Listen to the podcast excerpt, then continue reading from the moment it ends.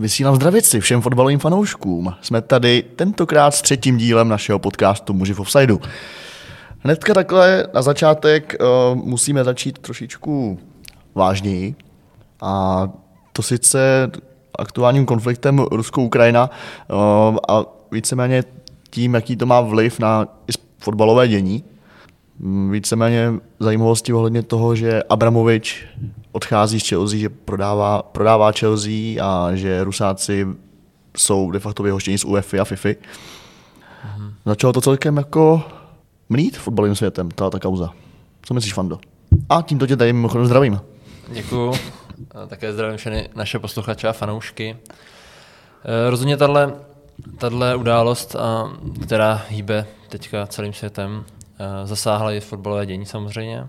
A to konkrétně, jak už jsi říkal s tím Abramovičem, hmm. to si myslím, že je správný krok i s těma sankcema. Snad se neurazí nějaký fanoušek Chelsea, ale myslím, že je to rozhodně, rozhodně správně, že by měl být na tom sankčním seznamu a že prodá Chelsea asi to nejlepší, co se může dít, protože teďka mohly být nějaký jako uh, negativní emoce, dá se říct, proti Chelsea, protože prostě ten Abramovič je tam jako výrazná osoba. A myslím, že ta cena, vlastně ty jsi to říkal, tu zprávu, že ta cena se pohybuje někde 2, 2 miliardy Liber, Liber. No, něco takového. Myslím, že Newcastle byl prodáný za 200-250 milionů no, Liber nebo euro. No, to dává smysl celkem. No. tam jsou ty rozdíly celkem velký v těch hodnotách klubů. No. Jo, vlastně ta hodnota té soupisky a celkově toho, toho klubu vlastně asi Uh, nemáme vlastně zdroje, kdo by to mohl vlastně koupit, ale snad, snad to nebude nějaké další. Doufám, že, to jako, doufám, že ne, doufám, že ne Pelta. jo, to, to si asi nemyslím, že snad ne. Zrovna von. A že jsme vlastně chtěli probrat eh, s tím konfliktem na, Ukrajině určitě to působení těch ruských klubů a vlastně to, jak politika jako promluvá do sportu. My jsme se o tom už bavili. Uh, vlastně s olympiádou se to řešilo hodně, jestli sportovci mají jako jezdit na čínskou olympiádu a pořád se jako říkalo, že ne, že to jsou jako sportovci, kteří prostě nepromlouvají nějak jako eh, nejsou, nejsou vlastně politicky zaměřený a prostě jedou tam čistě za sportovním výkonem, ale když jsem vlastně nad tím teďka přemýšlel, já jsem si vlastně trošku soucítil a souhlasil, jako jsem sám hrál fotbal a sám jsem dělal sport, tak jsem si říkal, ty ale je to olympiáda jedno za čtyři roky, představil jsem si to mistrovství světa, ale se si teďka říkám vlastně, že je to vlastně úplně jako, jako nonsens, to, takhle tohle přemýšlení, že prostě buď to máme ty hodnoty jako daný, eh, jako společnost, jako lidi a prostě nejsme jenom jako sportovci, jako nějaký, jako, který prostě nemají žádný názor, prostě jsou úplně hloupí, ale prostě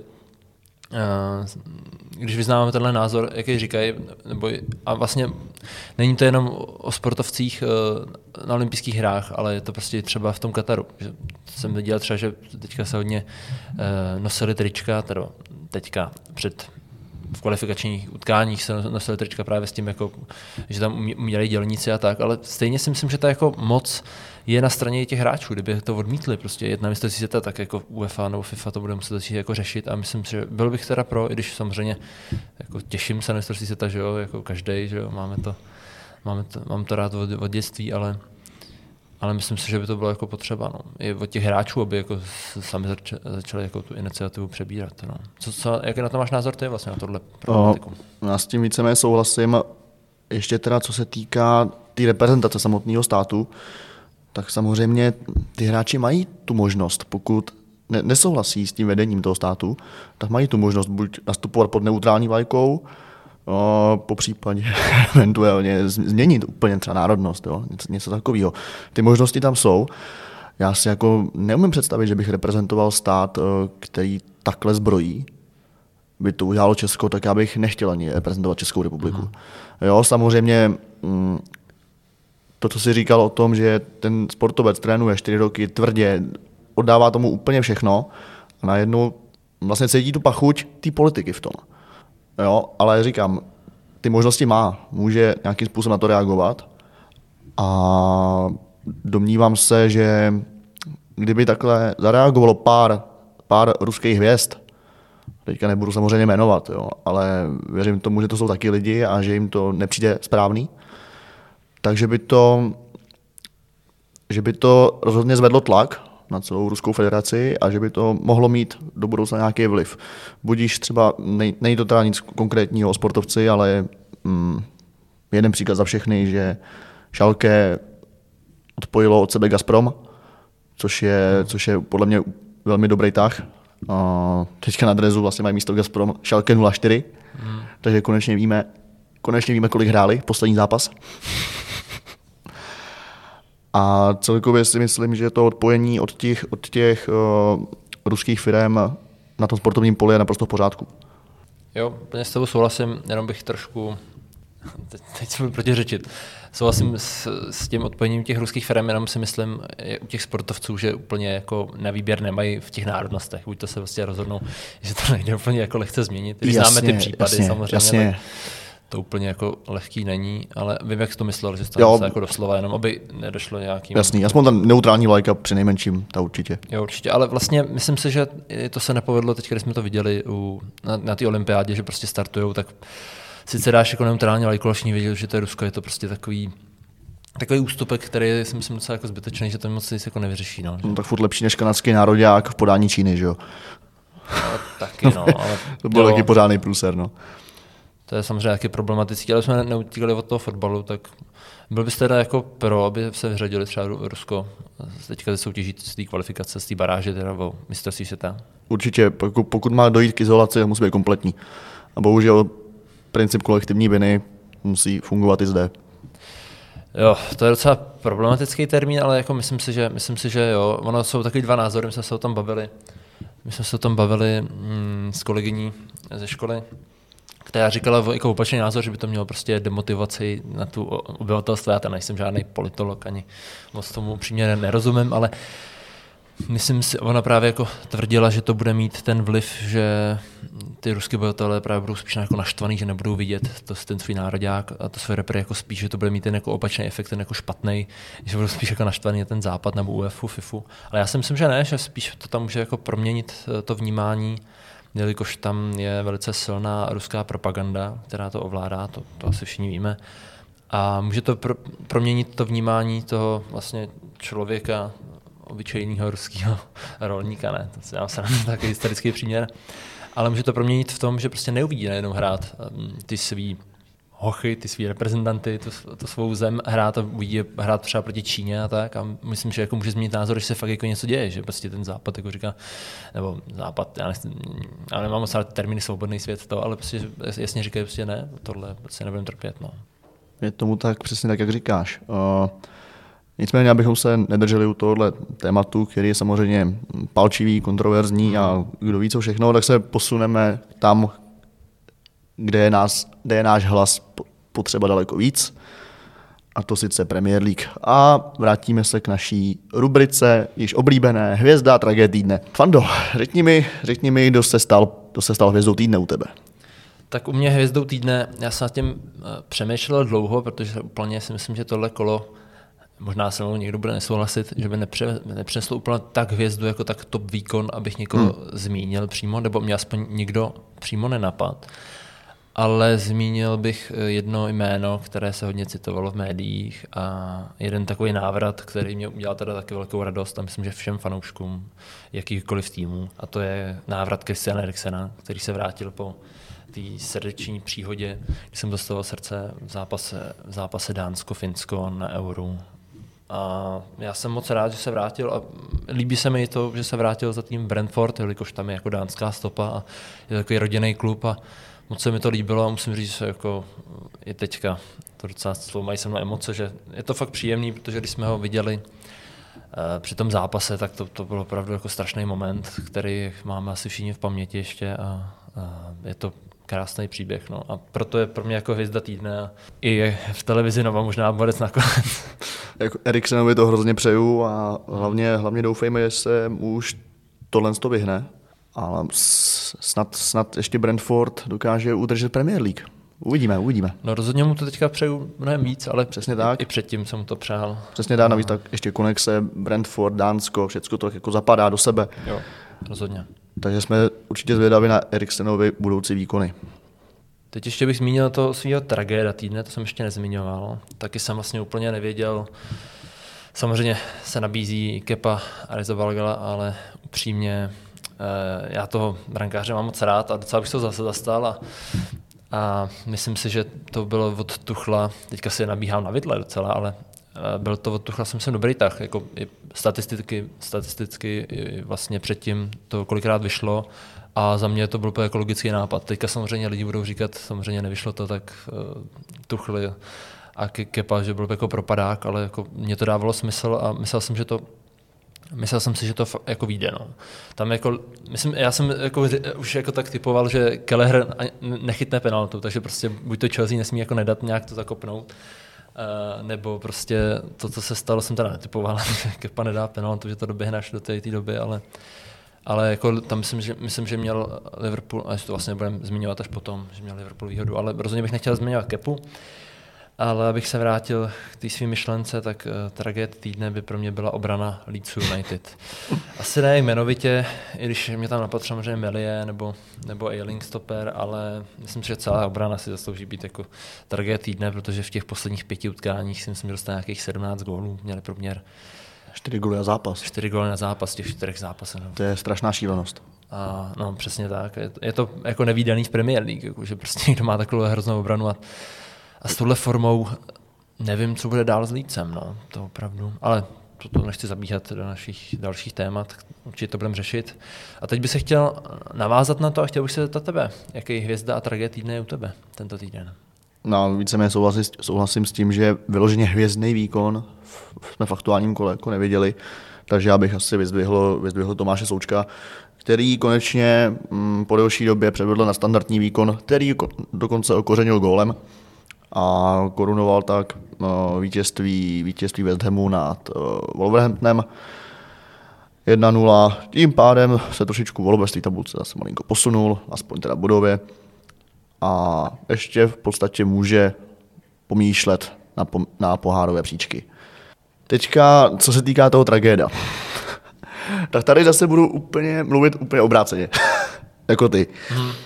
Uh, pro mě je tragéd právě Kepa a Reza Balaga.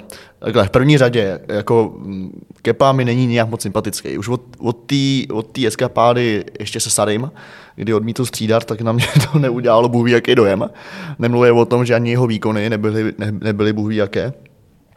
Uh, navíc uh, bych rozporoval, uh, bych rozporoval to, že to byl vlastně dobrý táh, protože penalty jsou loterie.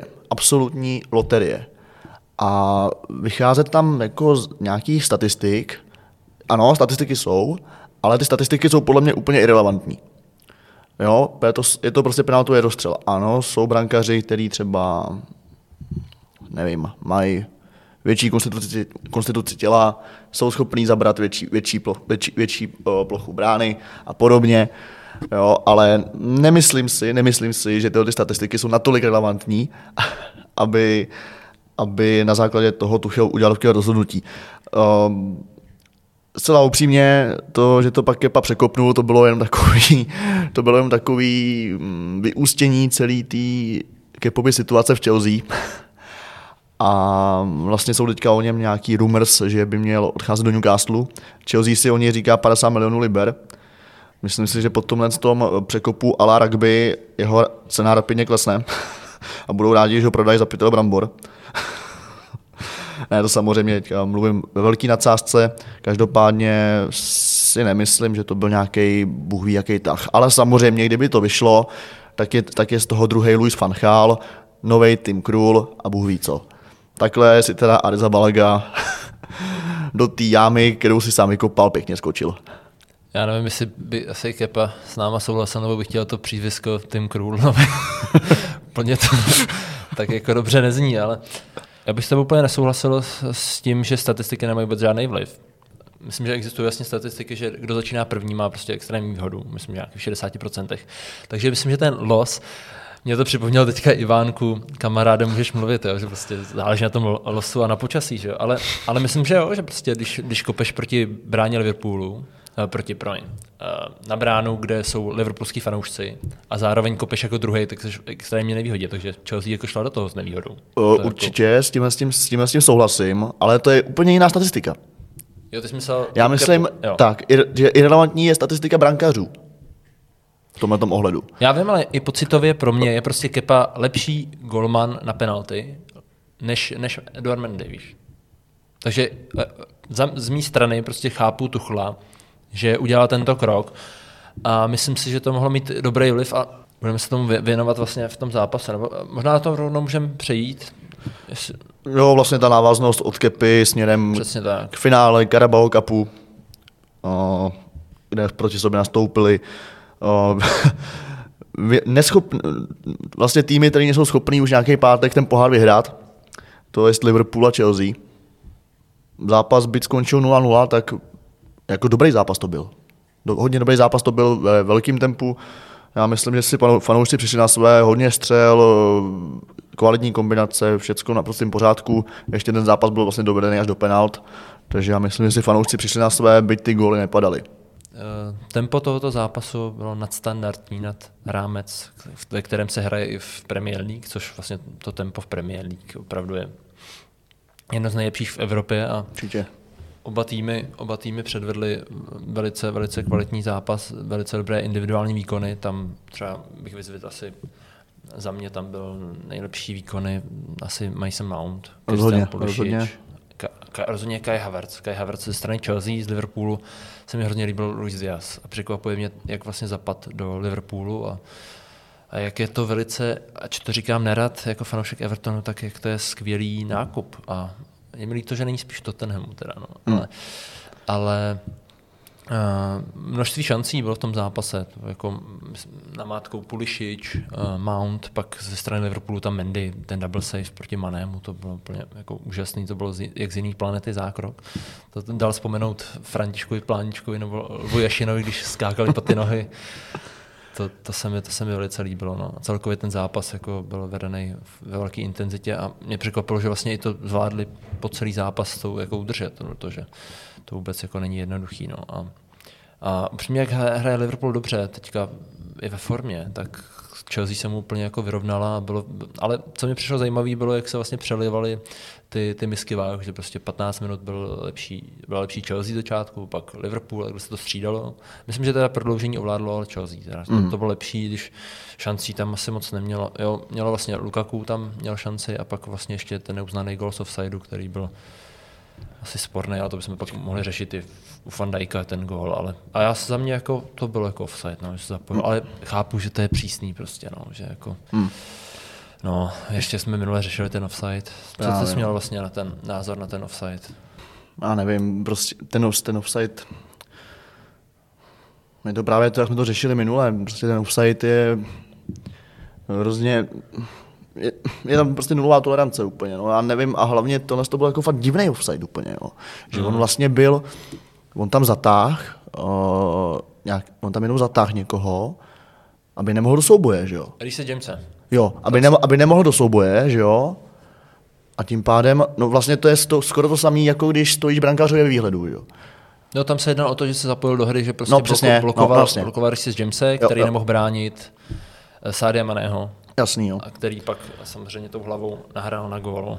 Jo, tak jasný, jako no, asi, ale za stavu 0-0 asi jako dobře, asi, bych, asi se to dalo fouknout, tohle to samozřejmě taky se to fouklo. Ještě mi takhle teďka teda napadá, úplně teďka odbočím od offsideu. Samozřejmě tobě jako fanů, fanoušku Evertonu si nemůžu odpustit se zeptat, co si myslíš uh, o Harvey Elliotovi? Nadě, nadějný 17-letý hráč, už si prošel Blackburnem na hostování, pak se teda zranil. Co si myslíš o tomhle tom hráčovi? Jo, má, mě, má velký potenciál, myslíš? Za mě Harvey to má rozhodně velký, velký potenciál a myslím si, že to bude asi jeden z budoucích právě hráčů, který nahradí, si myslím, na křídle, nebo možná hraje takovou desítku. Uh, Sádia Maného třeba. Hmm. Teďka Luis Diaz samozřejmě, možná Salaha ten nahradí, ale je to rozhodně jeden ze skvělých hráčů a, a má jako skvělou techniku na to, jak je mladý, tak prostě Určitě. A, a jako evidentně v Anglii umějí prostě teďka mají, mají skvělé akademie a umějí dělat hráče prostě dopředu, jako, jako Sancho, Mount a on je další jako z nich, prostě z generace, akorát je v Liverpoolu, ale prostě hraje opravdu skvěle a na jeho věk jako velice dobrý. Co, co ty? Zrovna teda s tím Sanchem jenom tam bych jako jenom doplnil, že tam úplně ta Anglie jako nevychovala. Vychovala Manchester City. No, no, jako jo, ale vidíme to sami, že v té Anglii jako nic moc. To jo, ale já se, já se No, bavím do toho, do toho, akademii. no, akademie, jo. ak, akademie OK, ale víme moc dobře, že prostě to nejvíc udělal v Dortmundu, jo. Do, do, do toho To jo, ale Dortmundu to už jel, to spěli fotbale, ale. byl, ale bylo mu kolik? 18, myslím, že 18 let, když, jo, je, když jel do Dortmundu. Jo, já chápu, chápu, o co ti jde. A celkově, no, Ale- ale... já, já, chápu, že i třeba mohl být jako v Německu v 18, ale že se prostě rodí takovéhle talenti. A mě- já, já to přičítám i tím akademím. Jo, jako, jako prostě určitě, určitě, určitě. Spousta, No. spousta talentových hráčů. A myslím si, že vlastně tohle z Fulhamu pochází, ne? Harvey Elliot, myslím, ale tam teďka i ten Fabio Carvalho, který stojí. A myslím, mm. že i Ryan Sessegnon je z Fulhamu, takže tam Mhm. Jo, určitě. akademie asi. Uh, ještě k tomu Harvey, Harvey Elliotovi bych teda doplnil, že uh, krom samozřejmě vytříbené techniky a mm, vytříbených nějakých fotbalových předpokladů, tak má evidentně předpoklad i k takzvaný, k takzvaný pogbovině, to je, jestli každý týden mění účes. Protože Harvey Elliot, ten, asi, asi to bude taky nějaký možná do budoucna módní guru. Což je teda divný v Anglii, teda bych řekl pravdu. Většinou ty anglický hráči jsou taky konzervativní celkem.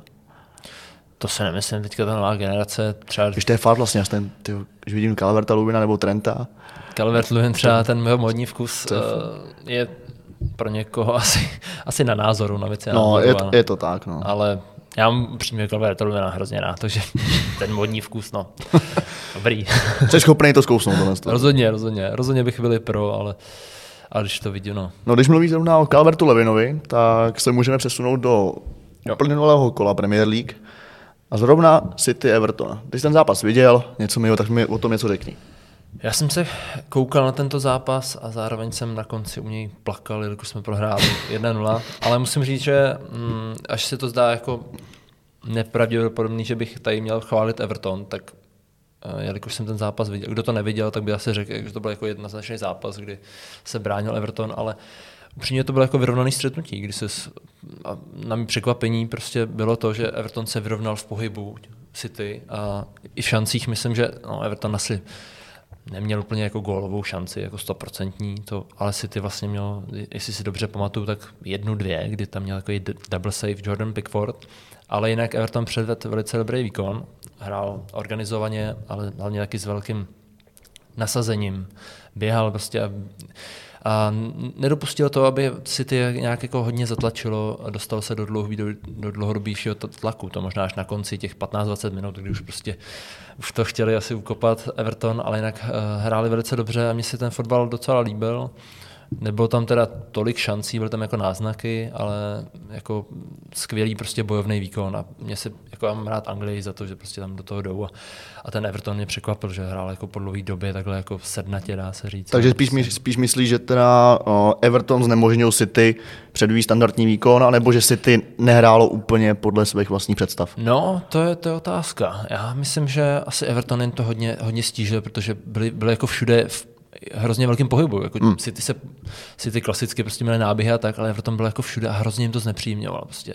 Donny van de Beek i Dukure. Děkuji.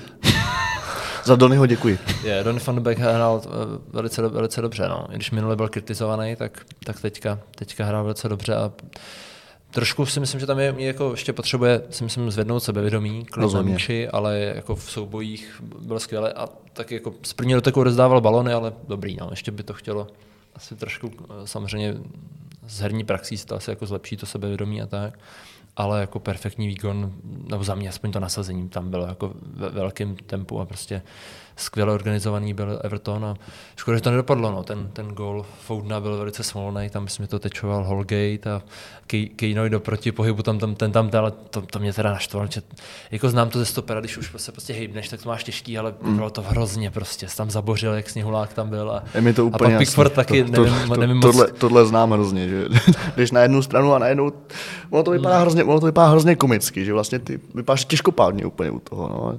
No, jako vypadalo to, vypadalo to strašně a prostě prohraješ 1-0 km gólem, tak jsem byl jako naštvaný, ale ale Jen. celkově jsem byl, jako měl nakonec dobrý pocit z toho Evertonu, no, akorát mě naštvali, jsme prohráli. Zase možná nějaký fanoušci Evertonu jsou, jsou rádi, že City jsou možná blíž titulu než Liverpool, ale, ale zase Everton je blíž uh, championship sezóně v příštím roce. No. My už jsme se tak částečně bavili o tom Wolverhamptonu. Mimochodem, Wolverhampton odehrál ještě zápas o víkendu s Arsenálem. To tě, to tě opravím ve čtvrtek. Ve čtvrtek, moje chyba, ve čtvrtek. A víkendu s Vezdemem. Mě už se to, mě už se to úplně motá. No, měli, měli teďka na, Tyhle ty- tyhle nabitý ty do- program, no. Covid dohrávky a všechny tyhle ty věci. Přesně a tak, to je, no. je, je, v tom úplný guláš občas. A, Arsenal Wolves, Arsenal se došel pro vítězství až teda v poslední minutě, v 95. minutě. Eh, Myslím, že to byl vlastanec eh, golmana Josesa, jestli to říkám správně. Jose. As, asi jo. Nemáme tady bohužel jako našeho oblíbeného rétora Joseho Mourinha, aby nám to vysvětlil. Ale plánujeme okénko. Plánujeme.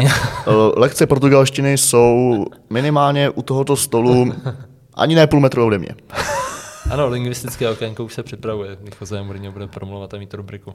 No Arsenal udělal další krok k té čtyřce. My jsme Jo, jo, určitě no. oba v těch predikcích typovali, když jsme se bavili minulý týden o čtyřce, kdo tam bude, tak Arsenal a Přesně tak. porazil Wolves, vlastně i přímého konkurenta, dá se říct. A A furt, furt, a furt to vypadá, že mm, furt jim scházejí, nebo mají tam ty dva zápasy k dobru ještě, myslím. A jenom málo bodů na ty poháry, takže já myslím, že Arsenal si k tomu asi v klidu dokráčí celkem. Jako teďka v nějaké, nebo ne, fazóně, to je asi silný slovo, fazóna, ale myslím, myslím si, že teďka ten Arsenal to asi dotáhne, tu čtyřku. Asi bych se toho úplně nebál. Za mě, abych já nebál říct, že jsou jako ve formě a mně se ten jako tým, tým líbí a to říkám už jako další, další týden, Ten- ten- že chválíme. Ten tým je sympatický, ne? To, to, rozhodně sympatický. A rozhodně je velmi mladý, takže myslím si, že ten pík toho Arsenálu přijde ta, tak třeba dva, tři roky. Mm-hmm. A Ale... ještě samozřejmě, až do, do, doplní o mladšího, běhavějšího, ne tak arrogantního hrotového útočníka, Jo, tak myslím, že pak ten kádr bude kompletní a že, že se Arsenal možná vrátí do doby Arsena Wengera. Možná. A bude hrát možná, Venhera. a možná Arzena Veněra. a že možná dokonce bude hrát i o poháry. Jo, Ty nej, ty, o ty nejvyšší příčky. jako přímo o titulu, myslíš? Jo. Možná i o titul. I ten title O po- race o bych poháry si... už hraje teďka. O poháry, jasně, o poháry teďka, ale ten title race asi si umím představit už. Letos teda ještě samozřejmě ne, ale už možná příští rok si to umím představit. Hmm. Přeci jenom Liverpool postupně stárne, tím, že koupili Diase. Původně jsem si teda myslel, že Dias je mladšího ročníku, ale on vlastně už je taky 25? 25. Jako samozřejmě to nej- nejlepší fotbalový věk, jo, a do, tři, do 30 času dost. A asi nahradí potom základu, samozřejmě tam to samý tam je Žota, že jo, takže vlastně Liverpool si to taky jako připravuje celkem solidně, no, Jo. Na ten, na ten potenciální rebuild potom, Bavili takže, jsme se o Harvey Elliotovi, takže přesně, takže ještě plánují koupit Fabia Caravala v Fulhamu, takže Jo, jo. myslím si, že oni se tam připravují dobře, no, a mají tam Určitě. dobrý mladíky. No. no, a ta Ale- kon, koncepce s tím klopem asi má význam a klop tam asi zůstane ještě dlouho. Mhm. A jako budu, ale myslím, že to teďka jako budou řešit, no, že mají Jo. furt tu trojici Firmino, Mané, Salah a vlastně koho prodat, koho zůstat. Asi, asi Salah si nechají, když tam se řeší ta smlouva a asi Mané možná v létě už odejde. Teďka, teďka byl docela naštvaný, vlastně, když ho střídal, tak byl pěkně naštvaný Mané, když no, vypadal tak, že se ani napadal, myslím, ruku. Tyjo. Hm. A vypadal pěkně kysele teda. Kyselý hrozen. No a ještě bych vlastně chtěl jsem říct, že k tomu Arsenalu, že vlastně mě, mě v tom napadá vlastně, že dvě posily by úplně stačily na to, aby fakt hráli jako titul. Myslím, že City jako je furt galaxie před něma. Ne, protože to je fakt jeden z nejlepších týmů planety a ten tým prostě mají jako neskutečný na, na každý post. Mají, mají dva hráče skoro, ale Je to hrozně, to musím poslouchat, ale jako asi s tím souhlasím, no. Mm, Liverpool taky, ale ten Arsenal to dělá fakt, teďka si my- myslím, myslím, že to dělá dobře. Doufám, že to není nějaký jako krátkodobý, jako krátkodobým horizontu. Přesně, snad ne. Tohle. docela, já, jim, já jim teda věřím, a i, i Artetovi věřím, je- jelikož ty bývalý hráč Evertonu, ne. Líbí se, mi, líbí se mi jeho práce a myslím si, že to může níst ovoce. No. Ale teď vlastně důležitý bude, jak se postaví k transferům a jestli přivedou útočníka a jestli přivedou středního záložníka. No. Spekuluje se o Tilemancovi, což by byla za mě fantastická posila. Někdo si to neumí představit, že by jako vystřídal šaku, že teďka hrajou na jako dva defenzivní záložníky s Partem, ale já upřímně teda jo. Já teda taky, protože mi tam přijde ta typologie, oba jsou pomalí, to je první věc. tam je velká podobnost. No, Ale samozřejmě Tielemans mm, jako nehýří takovou agresivitou, samozřejmě soubové je, protože je možná League, dobře, ne, ale jo, přesně, protože jako minus dvě červený na sezónu. Přesně tak. Ale tady to spíš otevírá otázku právě toho hrotového útočníka. Koho by si takhle jako představoval ten hrot? Protože já si třeba myslím, uh, spekuluje se Haaland a podobně, Haaland podle mě do Arsenalu nepůjde. No, to je Jo, což je nesmysl. science fiction. No. Mys- myslím, že to je sci-fi taky. Um, už jsem se o tom bavil s někým, že, možná vlastně s tebou jsem se o tom bavil, že bych si tam uměl představit Patrika Šika. Jo. Já jsem taky zastánce pro to, aby šel do Arsenalu, protože do jiných týmů ho moc nevidím. Jako do PSG se spekuluje, Tottenham, s Harry Kanem. Do PSG teďka asi určitě ne, protože Mbappé mu přist- přistála úplně nesmyslná smlouva. Hmm. Nás snad ještě podpisuje bonus 100 milionů euro, něco takového. A úplně nesmyslné podmínky. Samozřejmě, pokud bude chtít Mbappé do Reálu, tak to asi si nějak jako udělá, že jo, asi mu o ty prachy, když to je v takových číslech, asi tolik už nepůjde. Ale abychom neodbíhali od toho Šika, tak vlastně bych to, to Šika taky v tom Arsenálu uměl představit. Už jenom tím, že ten, ta přestupová politika, že by šel z Leverkusenu do Arsenálu, dává smysl. Mm-hmm. Možná by tam mohl klidně jít i Leon Bailey z Leverkusenu. Eh, Ten je v Aston Villa už. On už je v Aston Villa. Diaby myslíš, že jo? Uh, no jasně, no, Diabyho. Jo, náhradu Baileyho Diaby. Já už se, já jsem zaseklý ve FIFA 21. úplně, úplně v pohodě. Ale ten Patrik Šik je gólovej, je, vysok, je docela vysoký, technický, soubojový. Já bych se ho v té Premier League představit uměl. Samozřejmě tím, jak laboruje často se zraněními, tak na to zvyklí v Arsenalu, takže... to je pravda, takže ono to, vlastně, ono to vlastně dává úplně celý smysl. On tam do toho úplně krásně zapadne. Jo, a dá vzpomenout taky na Tomáše Rosického a ne, Diabyho. Ne, Patrik Šik nemá tolik zranění rozhodně, ale... Ne, to ne, ale samozřejmě teďka malinko s tím laboruje. Vy jste natržený, natržený sval teďka, ale jako i když se podívám kamkoliv dál, tak krom Šika, kdo by tam jako reálně mohl jít? No, měli zájem o Alexandra Isaka, což je, ale za něj si řekl Real Sociedad nesmyslný, nesmyslný peníze. A zároveň teď ta jeho forma, já jsem ho viděl teda na Euro, osobně nes, nes, nesleduju moc španělskou ligu, jako ty lidí, takže Real Sociedad nemám moc nakoukaný, ale když jsem ho viděl na Euro za Švédsko, tak byl fakt jako skvělý a fakt v topu, v, jak říkáš ty v primu.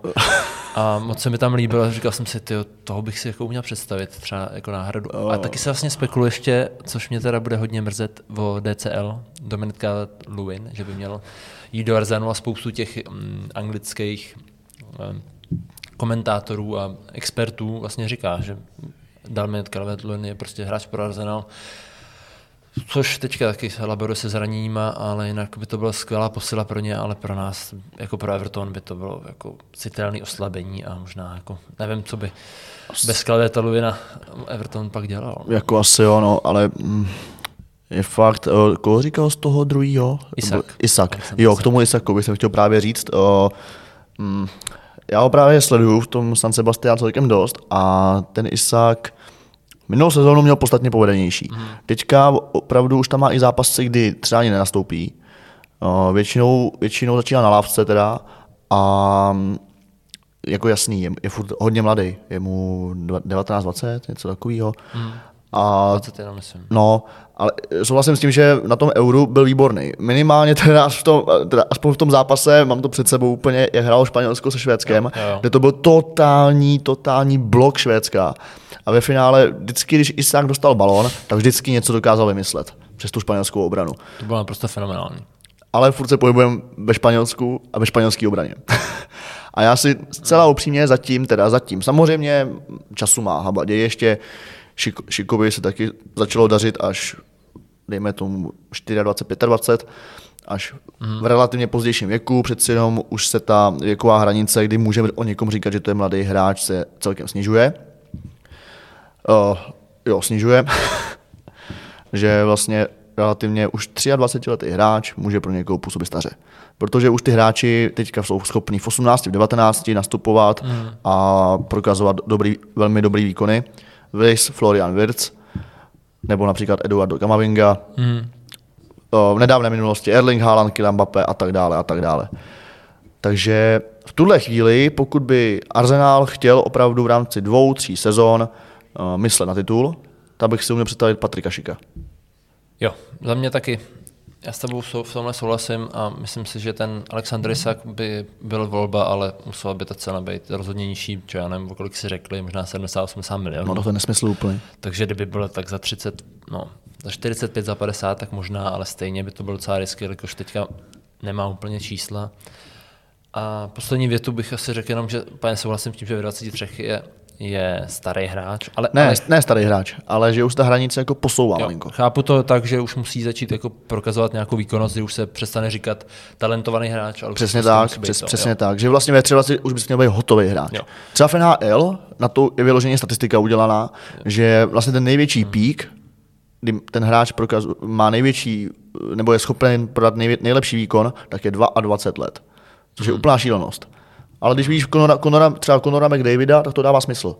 Jasný, jo, že vlastně pak už ten výkon spíš jde směrem dolů.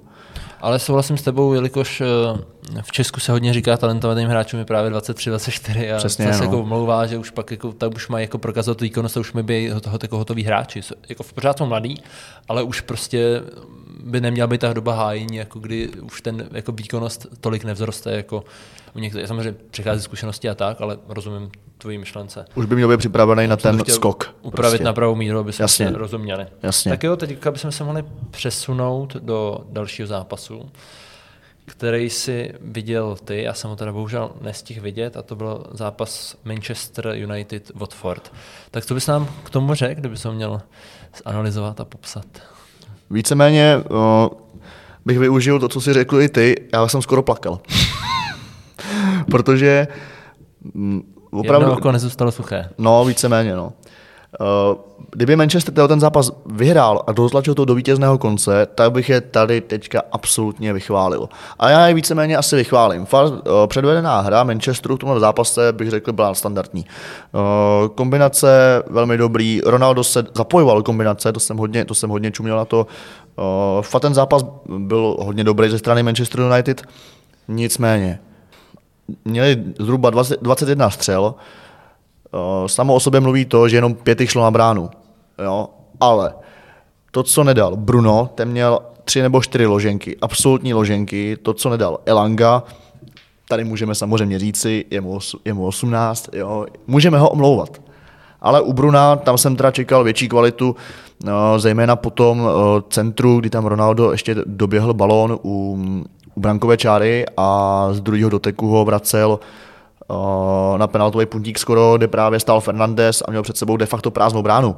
Hmm. A hlavou takhle to umystil hlavou já, vlastně možná ne, já bych to zase netrefil, ale, ale Bruno, Bruno to vlastně trefil nad bránu a to jsme se, vlastně ty největší šance byly v nějakým rozmezí 20.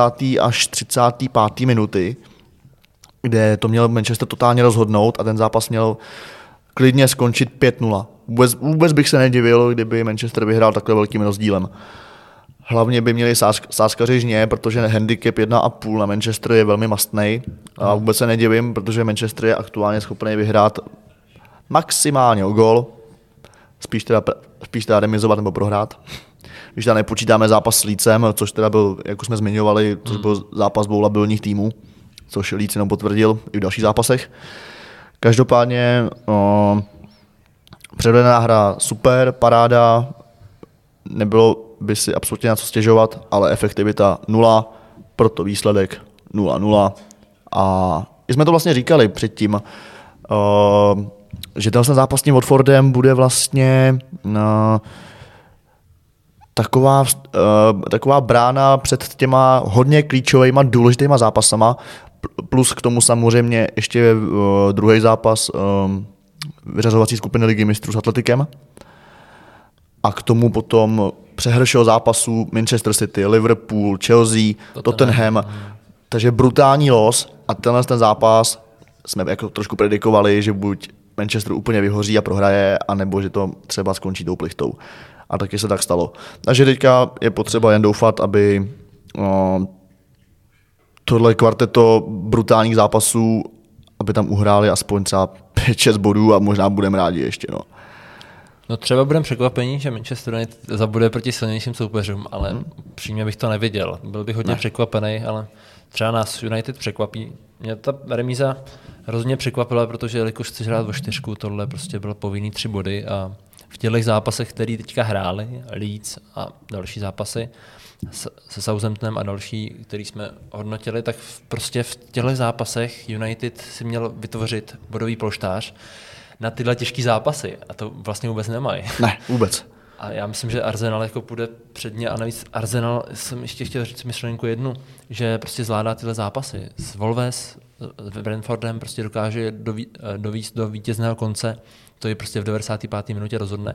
A myslím si, že tohle United jako nedokáže. Ten, já, my jsme tady kolikrát hodně hejtili, asi já myslím, že to je daný tím, že máme prostě vysoká očekávání od Manchester United, jelikož že to je tradičně skvělý klub i, i tou soupiskou. Prostě, aby hrál konferenční ligu prostě United, mě přijde fakt jako směšný. No. Prostě, a ne, ne, nedokáže prostě zvládat právě týmy, prostě, který musí porazit doma. Watfordem prostě musíš udělat tři body a tak. A ta myšlenka vlastně byla, že vlastně docela, ta formu, nebo formu vlastně nemají, ale jsme je kritizovali hlavně kvůli tomu, že jsme viděli ty zápasy a byla to opravdu jako bída, ale bodově to nebylo tak špatný, ale tak špatný, jako, že to nebyly jako vyloženě prohry, ale jako remízy prostě se Southamptonem a s Watfordem jsou prostě jako kritický v, to, v tohle období sezóny, když se hrát prostě v ligu mistrů. No.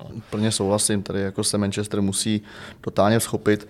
Samozřejmě těch problémů bychom tam mohli hledat uh, samozřejmě řadu, ale tohle jsou zápasy, které prostě musíš vyhrávat. Jinak nemůžeš hrát o titul, to prostě nejde. No. Jo, pokud nejsi schopný porazit týmy typu Watford, Brentford, teďka už vlastně Leicester nebo Everton třeba, promiň, promiň Franto, ale i Everton, i Everton. V pohodě, jsme v sestupových zónách, tak...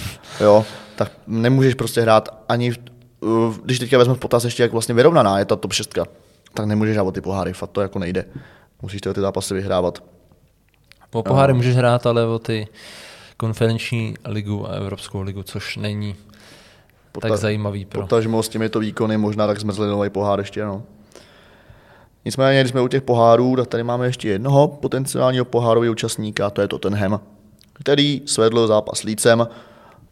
A Líc víceméně dostal toho, co se jim už asi dobrý čtyři zápasy nedaří, to dát gol a zároveň jich hodně dostat. Což se stalo i tentokrát. Arsenal si celkem suverénně došel pro tři body, teda Arsenal, Tottenham, moje chyba. Hmm. Tottenham si suverénně došel pro tři body. Samozřejmě opět, opět úřadovala letka Kane, Kuluševsky, Son. Myslím, že tato trojice může spolu velmi dobře fungovat a že se Tottenhamu blízká na lepší časy. My už jsme to zmiňovali v minulém podcastu, mm. to mhm. jsme ještě teda nevěděli, že Tottenham vlastně pak, mm, jak porazil City a říkali jsme prostě fantazie, Kluševsky, Son, Kane, tak pak Tottenham vyhoří z Barnley, kde prohrál 1-0. Hmm, to je prostě... Jsme hráli v úterý nebo ve středu. A... Tohle, byla klasi... Tohle byla klasická Manchesterovina. Tohle to jo, bylo jo. úplně výstavní. Porazíš Manchester City po úžasném výkonu a pak prohraješ s Barnley 1-0. Prohraješ z Brnley. Z Brnley prohraješ. Brnley. Brnley. to byla opravdu jako tragédie. No, ale každopádně, koho bych chtěl vyzvihnout, když Teďka si říkám, jestli to spíš není ta nemohoucnost líců. Já když jsem viděl líc, tak opravdu to je jako velice špatná obrana. Třeba Pascal Strike u toho gólu u Kejna, to bylo tragický. To se člověk jako na hobě nakopnul balon. A vlastně, no, byl to dobrý pas, ale prostě... To mě tak jako napadlo, je to taková, takový nesmysl. To je škoda, že Pascal Strike není útočník, co?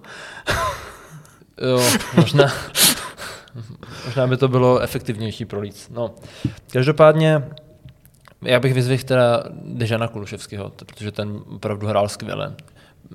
U toho svého gólu pro, prokličkoval skoro uh, celou bron ze strany, i když pravda prokličkoval Nevím, jestli to je tak skvělý jeho výkon, nebo ta skvělá jeho akce, nebo nemocnost obránců. No. Hmm. Ale budu říkat, že Kuluševský to udělal, udělal skvěle a moc se mi líbí ta, ta trojka letka a Tottenham byl jako lepší suverénně, ale tam se totálně jako rozpad, rozpad líc a už dlouhodobě, jak jsme hnedka v prvním podcastu jsem tady říkal, oslovoval vítězství Evertonu nad Lícem, tak, tak teď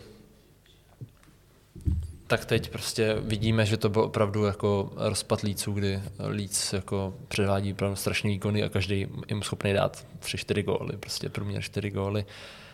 A... Víceméně na ten vrub uh, aktuálních výkonů líců dostal padáka i trenér Biosa, Marcelo Biosa, který jako v tom lícu zanechal kus práce, dotáhl je do Premier League. Jako neříkám, že by byl extrémně překvapený po těch posledních výkonech, ale já si úplně nejsem jistý, jestli v aktuální konstelaci, kdy Lícu chybí dlouhodobě Benford a chybí vlastně i uh, Calvin Phillips, jo. tak si úplně nemyslím, že ta aktuální situace je úplně jako v trenérovi. Že Líc nemá tak široký kádr, aby možná byl konkurenceschopný v tuhle chvíli. Přitom když ti vypadnou dva vyloženě klíčoví hráči, to je defenzivní záložník a hrotový útočník, tak nemáš góly a máš, průch, máš průchozejší střed zálohy. Takže odnesl to Bielsa, nevím, jaký na to máš názor? Já mám každopádně Bielsu rád a, a líbila se mi ta jeho práce s Lícem, ale už si myslím, že už dlouhodobě tam jako byly znaky, že hrál takový hurá fotbal mm, že, mm, mm. a dřív mu to vycházelo a teďka prostě hraje pořád ten hurá fotbal a už to nevychází a dostávají příděly, ale myslím si, že jako mm, je to, je, myslím, že má na tom jako zásluhu samozřejmě i trenér, a trenér na tom má zásluhu na výsledkách, ale tyhle výsledky byly fakt jako strašný, jako prostě dostávat čtyři góly na zápas, jako bylo to posledních pět, pět zápasů, jo. ale opravdu jako tragický a že s tím jako nic neudělal, nebo nevím, moc jsem jako neviděl nějaké jako řešení, a že by se to nějak jako změnilo. A Jelinga dávat třeba na stopera mě nepřišlo úplně jako dobrý rozhodnutí a, a pravda, ty návyky tam jako nebyly dobrý i z hlediska mm, záložníků, jak bránili a tak. Vlastně mm-hmm. Moc, moc jsem tam jako neviděl a vlastně já tam už moc neviděl, co by jako jim Bielsa měl dát, takže já s tím vlastně docela souhlasím. Když mě to jako líto, že Bielsa končí, tak vlastně mě to přijde docela jako racionální rozhodnutí, rozumný. A taky si myslím, že u toho rozhodování managementu nebo když vedení líců přemýšlel, jestli ho odvolat, neodvolat, tak prostě rozhoduje to, že prostě jsou blízko padáků a že se chtějí prostě zachránit. Protože jako zrovna ještě kor v Premier League prostě se stoupit je fakt jako tragédie, že přijdeš o spoustu peněz a televizní práva a podobné věci. Přesně jo? tak. Je tam hrozně aspektů, takže se budou snažit to zachránit a, a já si myslím, že už jako Bělsa už jsem sem neměl, nebyl to tak jako i tak za, podle mého názoru, eh, že by měl jako něco dát a že jako ta kontinuita by tam nějaká jako byla, nějaká jako progres v budoucnu. Že už si myslím, že už se to vyčerpalo z obou stran a že asi to je lepší. Samozřejmě je to smutný, že to je takhle v půlce, se, v půlce sezony, dá se říct, no, ve tři čtvrtě sezony. Jsme, jsme ve tři čtvrtě zhruba, no. Ve tři čtvrtě sezony, ale je tam ten faktor toho sestupu. No. Jasně, no. Tím se vlastně jako dostáváme k nějaký už možná predikci, kdo vlastně dostane toho pomyslného padáka do Championship. Samozřejmě Leeds je v tom namočený až po uši. Stejně tak Norwich. Mhm. Ale od ten třetí flex sestupový, myslím, že bude ještě hodně lítý boj.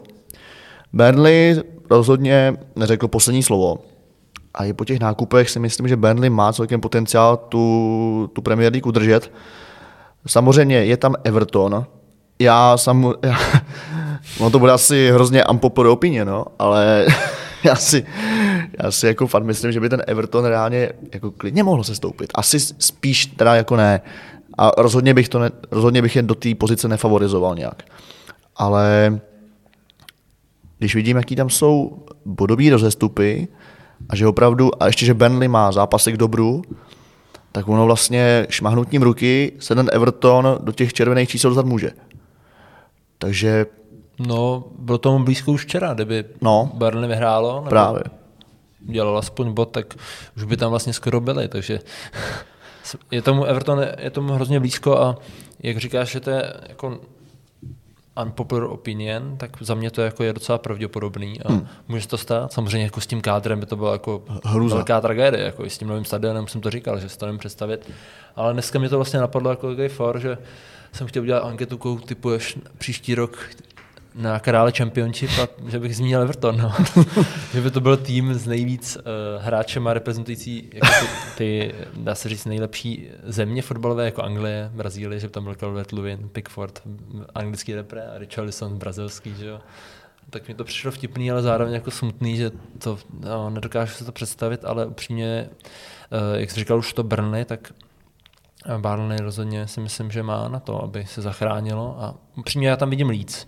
Leeds mm-hmm. a možná i uh, Leeds nebo Brentford. A teď si myslím, že jako faktor nového trenéra může tam jako dát velkou roli. Teďka fakt jako nevíme. V tom lícu, v tom lícu myslíš? V lícu, jako mm-hmm. vyhodili Bělosu. Jasně. Tak si myslím, že ten nový, nové jako ještě dobře mete a myslím si, že to může mít jako, může jako zamíchat kartama, protože kdyby zůstal Biels a zůstala tahle forma líců, tak jako A to je se nemusíme o ničem bavit, že tam jako slatěj.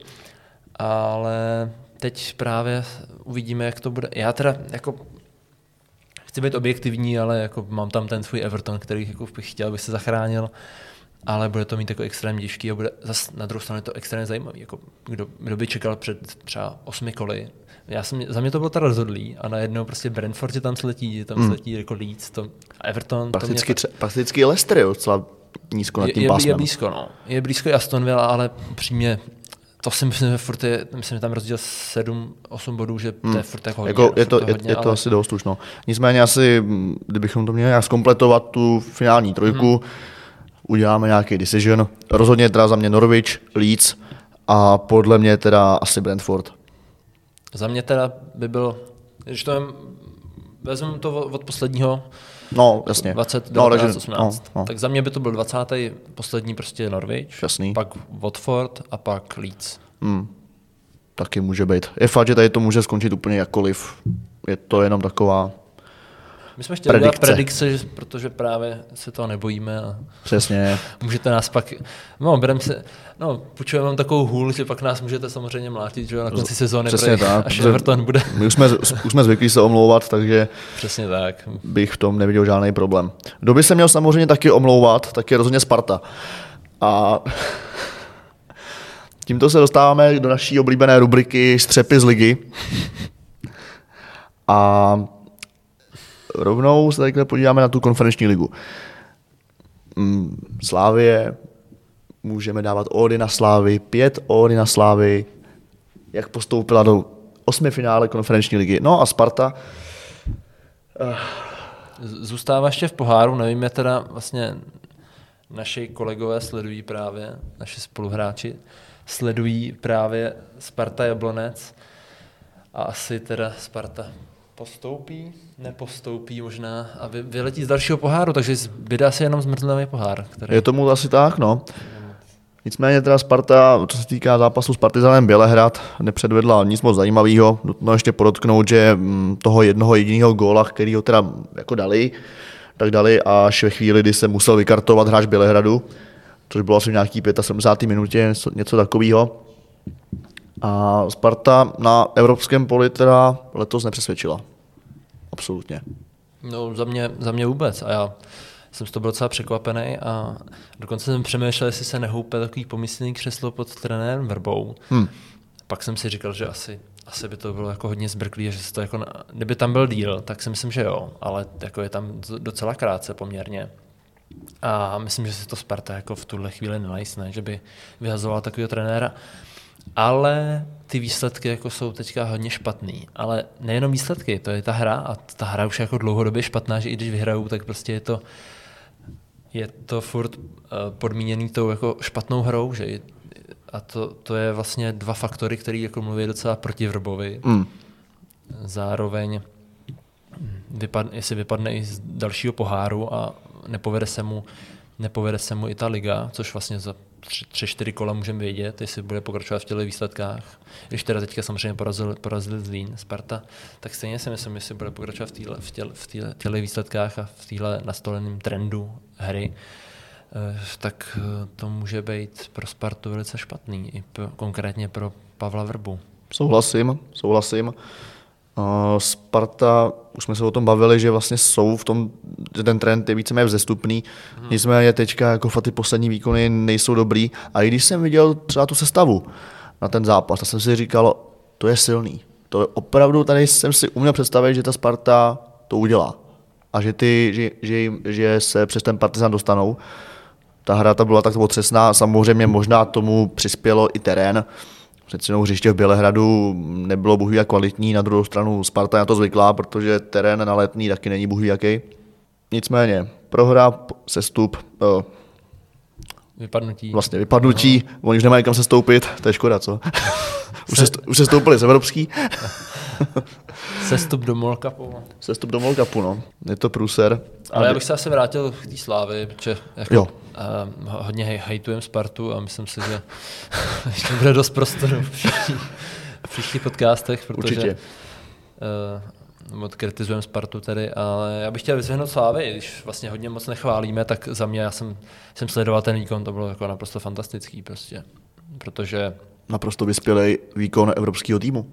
Přesně tak. A Fenerbahče, to jsem poslouchal jiný podcast, tak tam docela podcenili Fenerbahče, ale pro mě to je furt jako tým evropské kvality. Samozřejmě už ustupují z té jako eh, třeba kde byli před třemi, čtyřmi lety, i celá turecká liga mě přijde Bešiktaš, Galatasaray, že hodně ustupují, možná i peníze tam tolik nejsou, to, jo, to upřímně nevím, ale ten výkon byl fantastický a mohlo to fakt dopadnout třeba 5-1, 5-2.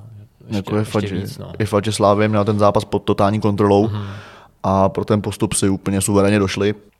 Eh, je otázka, jestli vlastně ten zápas byl tak reži Slávě, nebo jestli Fenerbahče předvedl tak špatný výkon. Mm. Víš, to je vždycky ta otázka, jako jestli dominovala Slávě, nebo prostě Fenerbahče hrál špatně.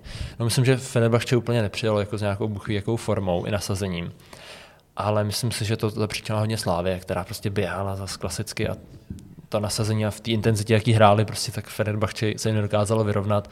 A z toho právě plynuly různé ty situace, že prostě byli všude včas, byli, byli všude včas a dřív než hráči Fenerbahče a tím si vytvářeli šance a dostávali hráče Fenerbahče pod tlak, který hráli takový ten fotbal trošku, který už se, te, se hraje někdy v České lize takový jako, no, spíš takový jako, řekl bych, pohodový fotbal, ne tolik běhavý, a to prostě slávě, když proti někomu hraje tak dokáže převálcovat, ale a nechci snižovat vůbec výkon Slávě, protože já jsem byl úplně, úplně nadšený a dlouho jsem neviděl, ještě jak se docela kritizoval Slávě po tom úvodu sezóny, kdy prohráli s Karvinou a tak, tak jsem viděl fantastický výkon. Jo.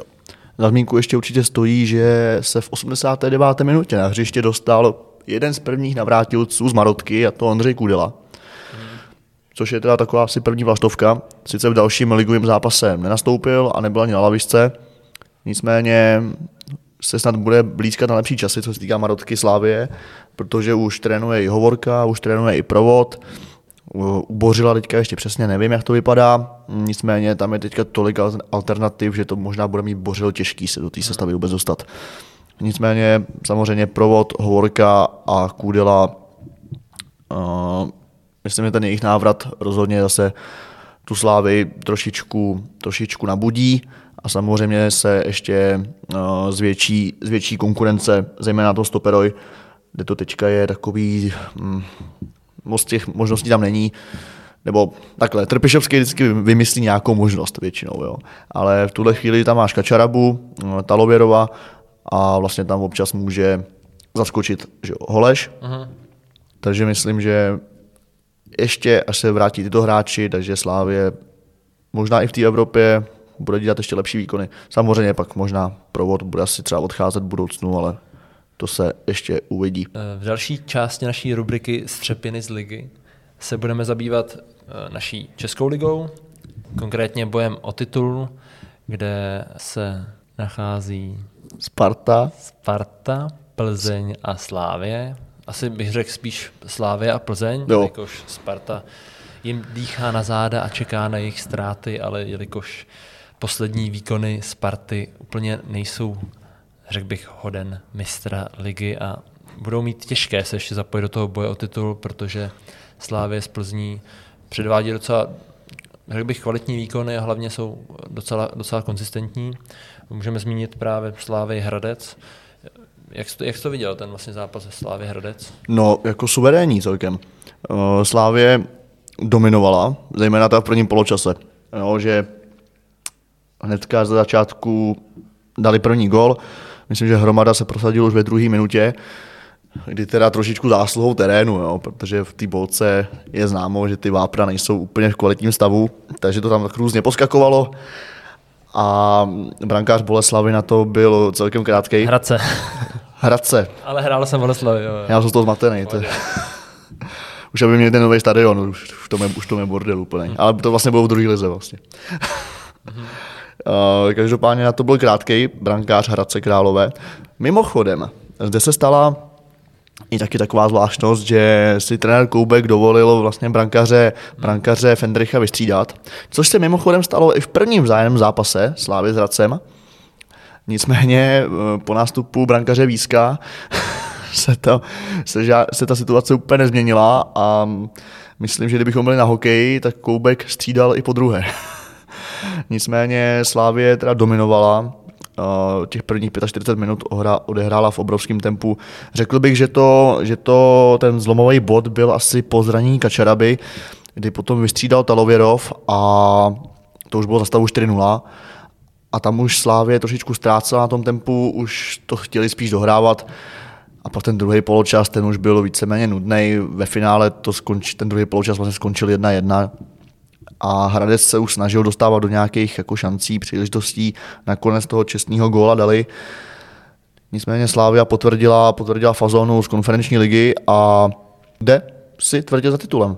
Já s tebou musím souhlasit a musím taky mě zaujala ta nevýdaná věc, kdy se vystřídal golman a přijde mi to pořád hrozně divný, jakože vystřídáš golmana ve fotbale. Byl jsem z toho hrozně překvapený, ne, nevěděl jsem, proč se to děje. Myslel jsem, že to má nějaký pozitivní efekt. Nemělo nakonec, ale je to hrozně zvláštní a zrovna Zrovna to přijde vtipný u Miroslava Koupka, který je takový konzervativní trenér docela. Mně se líbí teda názory, je, je, to, jak, je to, jak trénuje, jak vede tým, ale tohle mě přišlo teda velice jako zajímavý a zrovna divný u něj, jako, že zrovna něj ale on je, sám byl totiž golman, tak jo, možná... Jo.